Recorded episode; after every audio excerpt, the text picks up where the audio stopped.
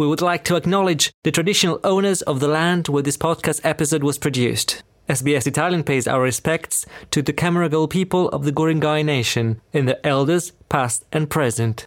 We also acknowledge the traditional owners from all Aboriginal and Torres Strait Islander lands you're listening from today. Italian cuisine is one of Australia's favourites, and there's no doubt Italian cuisine is a celebrity in the world of food. But there are many dishes, weird and wonderful specialities that don't make it beyond the Italian border. How about a bit of chocolate and candied fruit on game meat? My name is Massimiliano Bugole, and in this SBS Italian podcast series, I'll tell you the story of ugly dishes that tell us something new about Italian cuisine and the love that Italians have for food.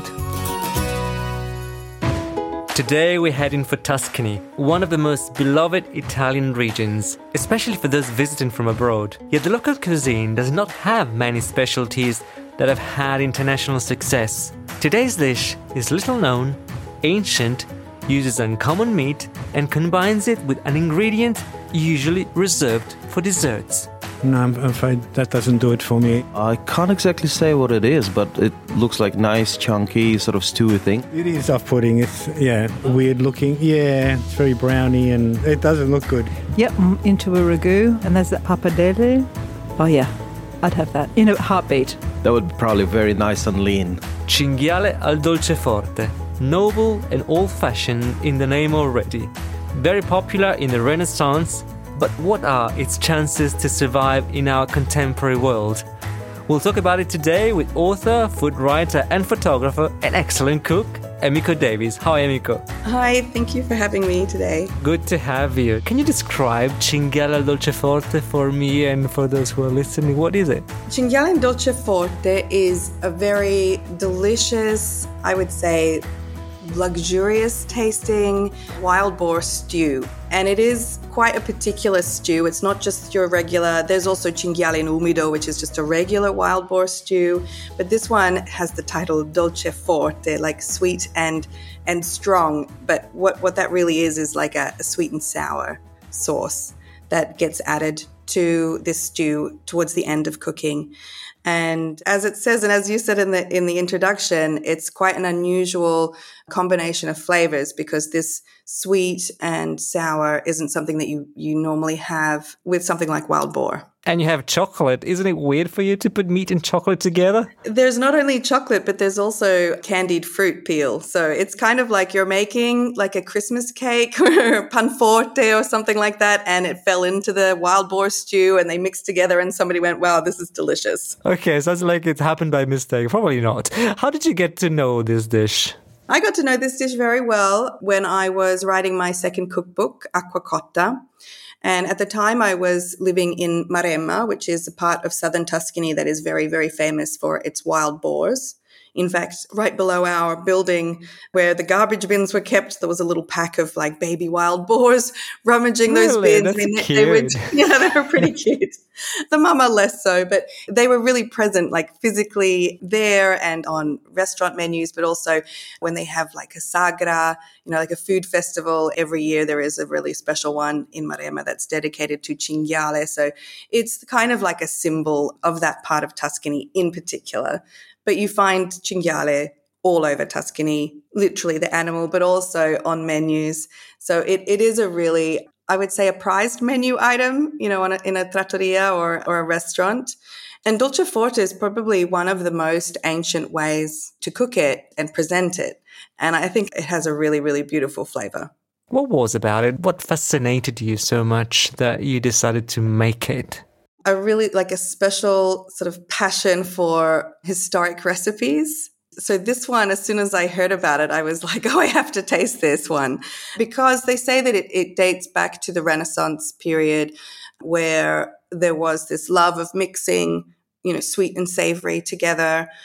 Some sources say that there is a connection with panforte actually, which is a dessert that I love. And maybe people might know panforte. It's like a really, really dense Christmas cake. It's full of candied fruit, sometimes chocolate, lots of nuts, and dried fruit as well as candied fruit.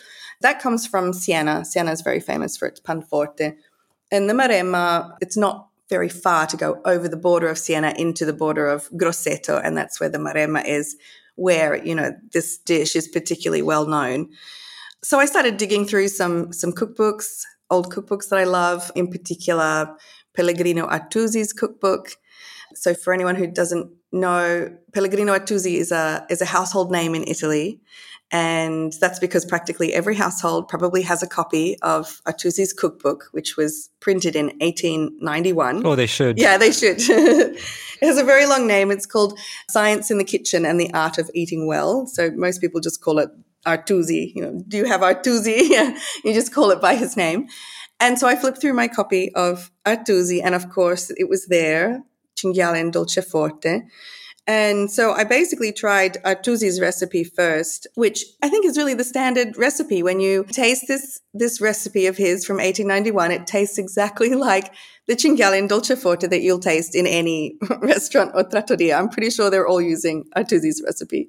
Is dolceforte still commonly prepared in Tuscany, or has this become sort of rarity, something you eat on, on special occasions, on, or very rarely? I would say it is a very special dish. It's not as common as an umido, so a regular wild boar stew, or maybe a wild boar ragu, even. I would definitely say the dolce forte is a specialty. If there are people still making it, there are there are very few. And you mentioned that you made it yourself, obviously, for your cookbook. Now, have your family, your friends tasted it? What was what was the reaction? My husband and family have tasted it, and they they were really surprised by it. Every, everybody who has tasted this, who I've cooked this for, was pleasantly surprised by it because you know when you just tell people what the ingredients are and you're like, oh, it's like a it's like a stew with wild boar. Oh, and there's sultanas and candied fruit in it. Oh, and there's a bit of chocolate. You know, it starts to sound a bit weird, but you do sort of temper that sweetness with some vinegar, which is really what makes the dish. The forte part is the vinegar part, so you have the sweet and sour. As I said at the very beginning, it, it is actually like really delicious. The chocolate goes so well. I mean, I'm not using like milk chocolate. I use the darkest chocolate that I can get, or not actually not even the darkest. Around 80% cocoa is is a really good amount. It's absolutely delicious. It's very complex. It has a lot more flavor and a lot more complexity than just your average cinghiale stew. You didn't tell me though the exact reactions that your daughter and your husband had when they yeah, no, tasted it. My daughter did, didn't taste it. No. Didn't taste it. She couldn't. No, not exactly. No, she didn't taste it. But my husband is not a huge fan of wild boar in particular. Not a huge fan, but no, he he liked this dish for sure. Do you think it's something that Australians might like, or? That is a good question. I uh, have not tested this out on Australians but I wouldn't see why not. I'm trying to think of other like sweet and sour dishes that could be similar to this. And what comes to mind are like Chinese dishes.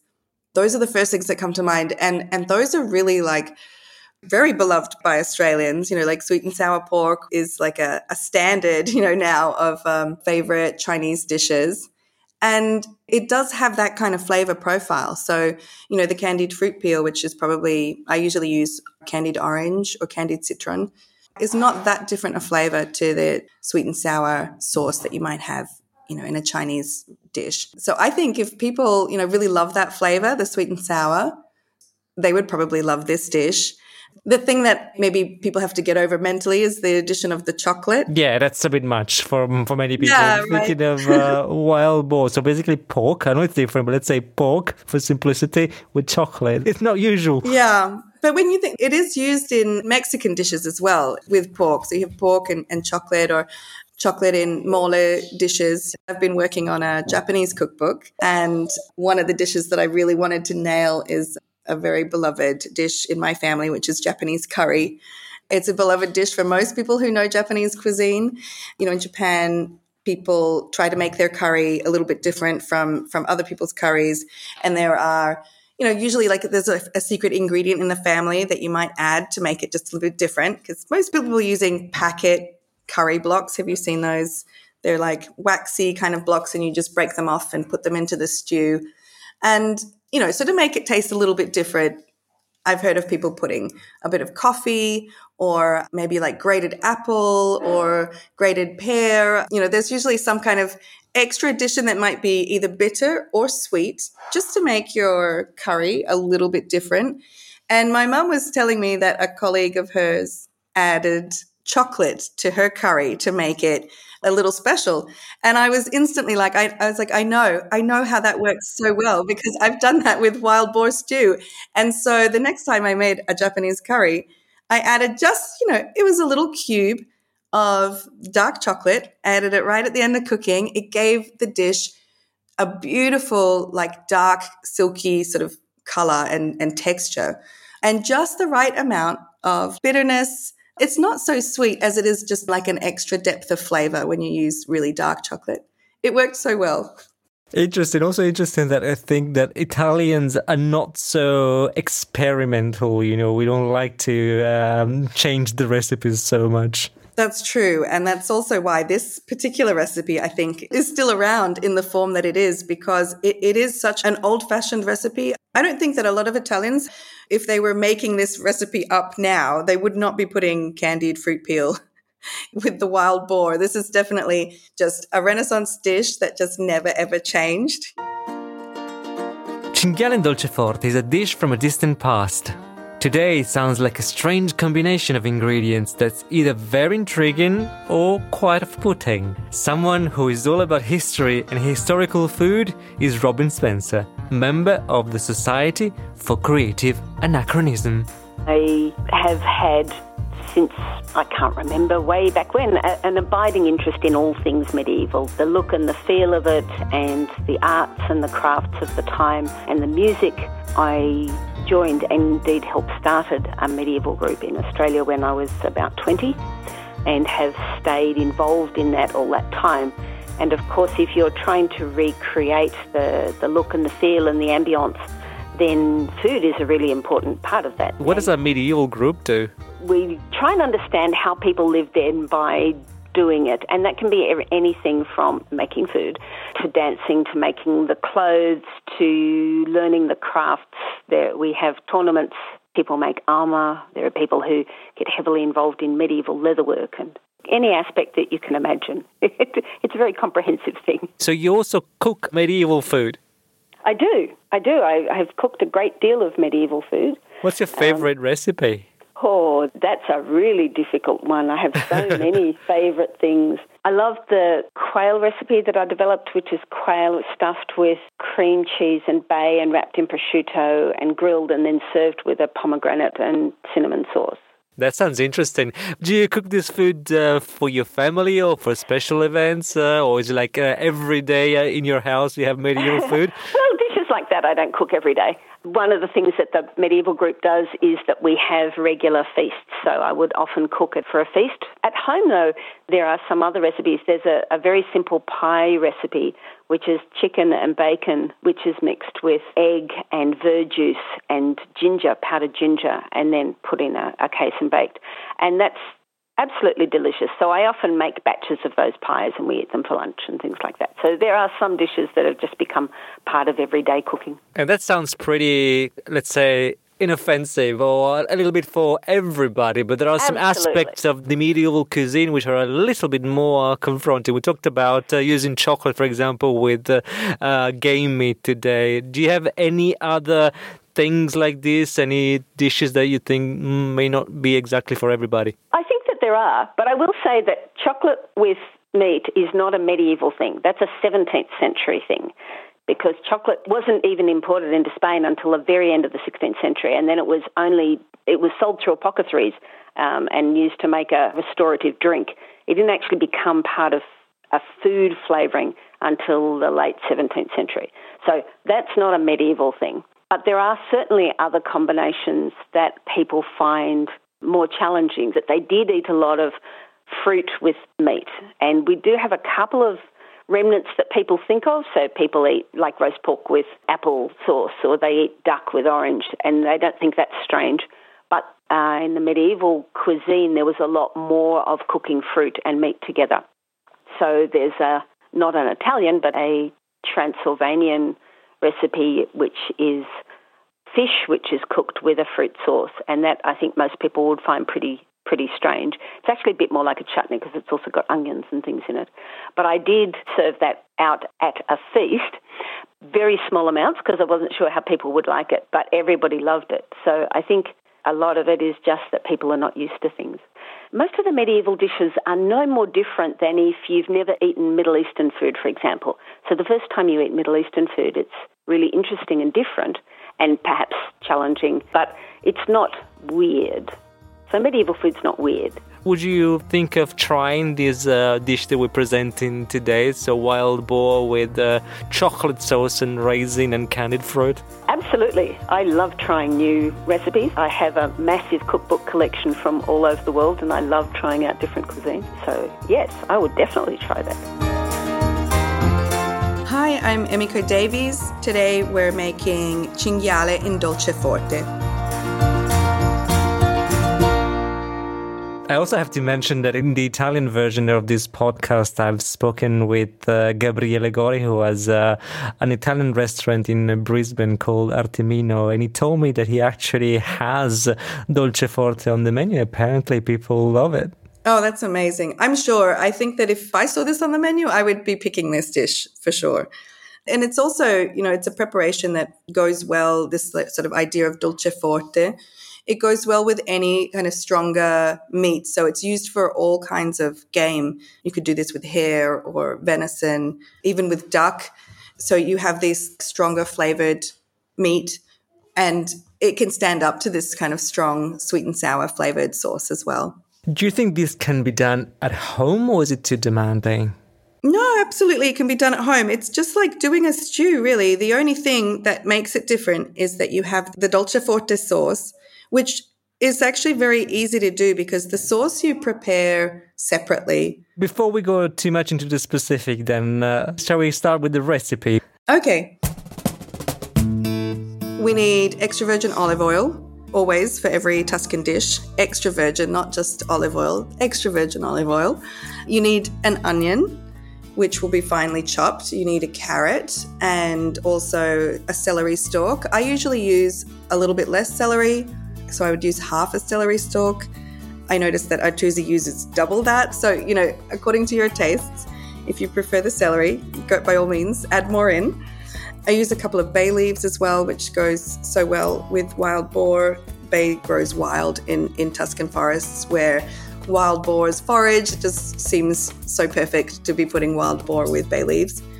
A little bit of flour, like only two, I would say, teaspoons you know, just to sort of help the sauce thicken. And red wine. So I use about a cup of red wine uh, or 250 mils and about a liter of beef stock. You could just use water as well. If I when I was testing this recipe and I didn't have beef stock on hand, I just used water. It still comes out very very flavorful. So beef stock or or any other kind of stock or just water. And then what you're going to do is make the dolce forte sauce, and the sauce ingredients you can just mix together separately. And so those ingredients are 40 grams of sultanas, it's about a third of a cup, 30 grams of pine nuts, 30 grams of candied fruit peel. So that could be whatever fruit peel you find or whatever your preference is, but I usually use a mix of orange or citron. Then 40 grams of sugar and 40 grams of very dark chocolate, and I would go like 80% cocoa. You could go more if you wanted to. I mean, there's there is a little bit of sugar in there, and you need it for the last ingredient, which is red wine vinegar. And I use about 60 mils or a quarter of a cup, but that one is also to taste. So if you feel you really want the vinegar to be like more present, you can add a bit more. If it's if all of this is too much, by the way, you can also do a simpler dolce forte that doesn't have the nuts and the candied fruit and the sultanas, and basically just do the sugar and the red wine, for example. So you just literally just sweet and sour, and you just add that to finish the stew. This variation is actually in Artusi. Oh, okay. Yeah, he tells people if this is too much, you can do a simpler one and just add the sugar and the vinegar. But I would always put in the chocolate because the chocolate just makes the sauce so beautifully silky and, and adds this like other level of complexity. Artusi also adds prosciutto. to the sofrito as well. Some people do that because often wild boar is very lean, and so to add a bit of fatness to the dish, you can add like the fatty part of prosciutto or some pancetta, something like that, you can add as well. I don't think it needs it, but you know, if you like it, that's that's a very common addition.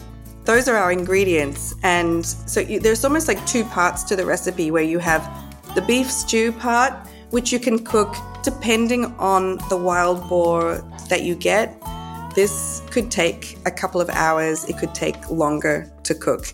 And it all comes down to the quality of the meat, how old the wild boar was, if you happen to know that information. And, you know, if it was an older one, it can take hours and hours and hours for the meat to get tender enough. You're just letting it bubble away very slowly, you know, checking on it every now and then until the meat is tender enough, you know, and tender to your liking. And then when it gets that to that point, then you add the dolce forte ingredients, which you can even mix together and have sitting there the night before if you wanted to. I think it's a very doable dish if you're used to making like a beef stew. You just have this like extra touch at the end. So stew the meat and then prepare the dolce forte sauce uh, together. So how do you mix the ingredients? You put them on a pot? I would use a, um, a casserole pot or a Dutch oven or a big saucepan and first cook the sofrito recipe, so the onion, carrot, and celery. I throw those bay leaves in there too at that point, and uh, about three tablespoons of olive oil. And that part gets cooked very, very slowly. So the sofrito should cook at the lowest heat that you have on your stove and just let that sort of sweat away. And when those vegetables are soft, then you add the meat, let them color on all sides, throw in that little bit of flour um, and sort of coat the meat in the sofrito with this little bit of flour. And then you can add the red wine. And at that point, I usually let the red wine sort of evaporate a bit and reduce about halfway. Um, so you can turn the heat up a little bit for it to do that. And when that red wine has reduced a little bit, then I add the, the stock. And so at that point, you've like flooded the pot, your meat is covered with this liquid, and then you're going to turn it down to the lowest heat and just let that slowly, slowly cook until the wild boar is like meltingly tender. That can take about two hours. You know, if you have a pressure cooker, that could really help at this point. It might take three, depending on your wild boar. During that time, put the lid on it, but like check it every now and then. And if it needs a little top up of liquid, you can add water, you can add more stock, or just water is fine as well. And then for the dolce forte sauce, you just need to mix the sultanas, the pine nuts, the fruit peel, the sugar, and you just you just mix that together in a small saucepan. With the chocolate, I usually just melt that in a pot with everything together. Sorry, all of the sultanas, the nuts and everything. You add the chocolate and the vinegar and then you just you know, you just sort of melt it. You can do that if you've already put it in a bowl, you can just do that over some hot water like a bain marie and then just leave that there on the side, and you only, you only need to use that as soon as the meat is tender. You just stir that through the stew, and it's done. The leftovers are even better than the original. So, some people would say to start with, just do this the day before you want to serve it, because when it's had, you know, that overnight to sort of for all the flavors to mingle and um, sort of settle together, it's even more delicious the next day. And how do you eat it? Uh, do you eat it by itself or with pasta, or uh, what are your suggestions? I think the best way to have cinghiale in dolce forte is with something kind of starchy and and soft. So mashed potatoes, for example, or a really soft polenta. My pick personally is the polenta. People who don't like polenta or you don't want to stir a pot for 40 minutes because you've just spent all this time making the cinghiale you know, mashed potatoes are, are really good with this as well. Pasta, I've never tried it with pasta, I have to be honest. You know, even some really good crusty bread and, um, you know, like in like a nice side dish of like stirred greens, like stir, not, uh, not stir fried. I don't mean like a Chinese stir fry, but I mean like, um, so in Tuscany, you would have like cavolo nero, for example, or even spinach that you blanch and then you recook it a second time with just some garlic and maybe a little bit of chili. That would be like the perfect side dish to this very rich dolce forte dish. chocolate doesn't need to be sweet. You will know this if you have pushed your love for dark chocolate beyond 45% cocoa, perhaps up to 70 or even 100. If so, then our dish today, cinghiale al dolceforte, may seem a little less bizarre with this chocolatey sauce. In Mexico, mole negro is a very hot sauce made with different types of chili peppers, various spices, peanut butter, and chocolate, and it's used together with meat or with tacos. And in Philadelphia, in the United States, you can take your worst enemy to taste the now famous raw onions covered in chocolate. Does chocolate get used like that in Italian cuisine? I chatted to Chiara Caielli, food writer and guest of our previous episode on the sweet call of Befana, to find out. Some of the things she mentioned quite amazed me. Oggi forse diamo per scontato che sia. Maybe today we take it for granted as something sweet, but in the beginning, the coca bean was more like a spice. What prevails in its flavour is a pleasant bitterness that turns into a little bit of sweetness. I like to compare it to artichokes. They seem bitter, but leave a sweet aftertaste. Ed era usato come una normale spezia. It was used like a regular spice, like chili or herbs. It's a lot more common in savoury dishes in Italy than one would imagine. For example, chocolate eggplants, a Sicilian dessert where you sear the eggplants and make layers with dark chocolate. Or, as you've mentioned in a previous episode, sanguinaccio from Naples, which is a pig's blood mixed with chocolate. And also pairing it with meat, as they do in the movie Chocolat. I think it's exceptional. If you think about it, also bacon, when cooked right, is very sweet, so why shouldn't it go well with dark chocolate? I'll try one day and make bacon chocolate pralines. Carlo Cracco is a bit expensive for me, but he pairs chocolate with fish, with turbot. I would be very curious, in fact, to taste it, or at least see him preparing it. Another example is bacala alla cappuccina, so called as like so many other specialties from Italy and Europe. It originated in Capuchin monasteries. There, the salt cod, a buttery, sweet, soft, delicate fish, is cooked in a pan with a bunch of spices and then completed with a sprinkle of unsweetened coca. And I bought some fresh pasta with coca in it. I tried it with the suggested sauce, gorgonzola and walnuts, and I loved it. I have to say, I could taste coca only because I knew it was there. I made an effort to identify it. Resolutions for 2023 more crazy experimenting with chocolate and coca. We said dolce forte can be used with uh, a range of meat, but today we're talking about this classic preparation, cinghiale, which is wild boar. Probably not everybody has access to wild boar. Is there something similar to it? I think you could use any other game meat with this. It's very common, for example, to well, was now now this is you know an old fashioned dish, but it's very common to see it with hare. So you could use hare or or even or rabbit. This would be beautiful with venison as well. And if not, you could even try this with duck, which has you know like a darker meat and a stronger flavor as well.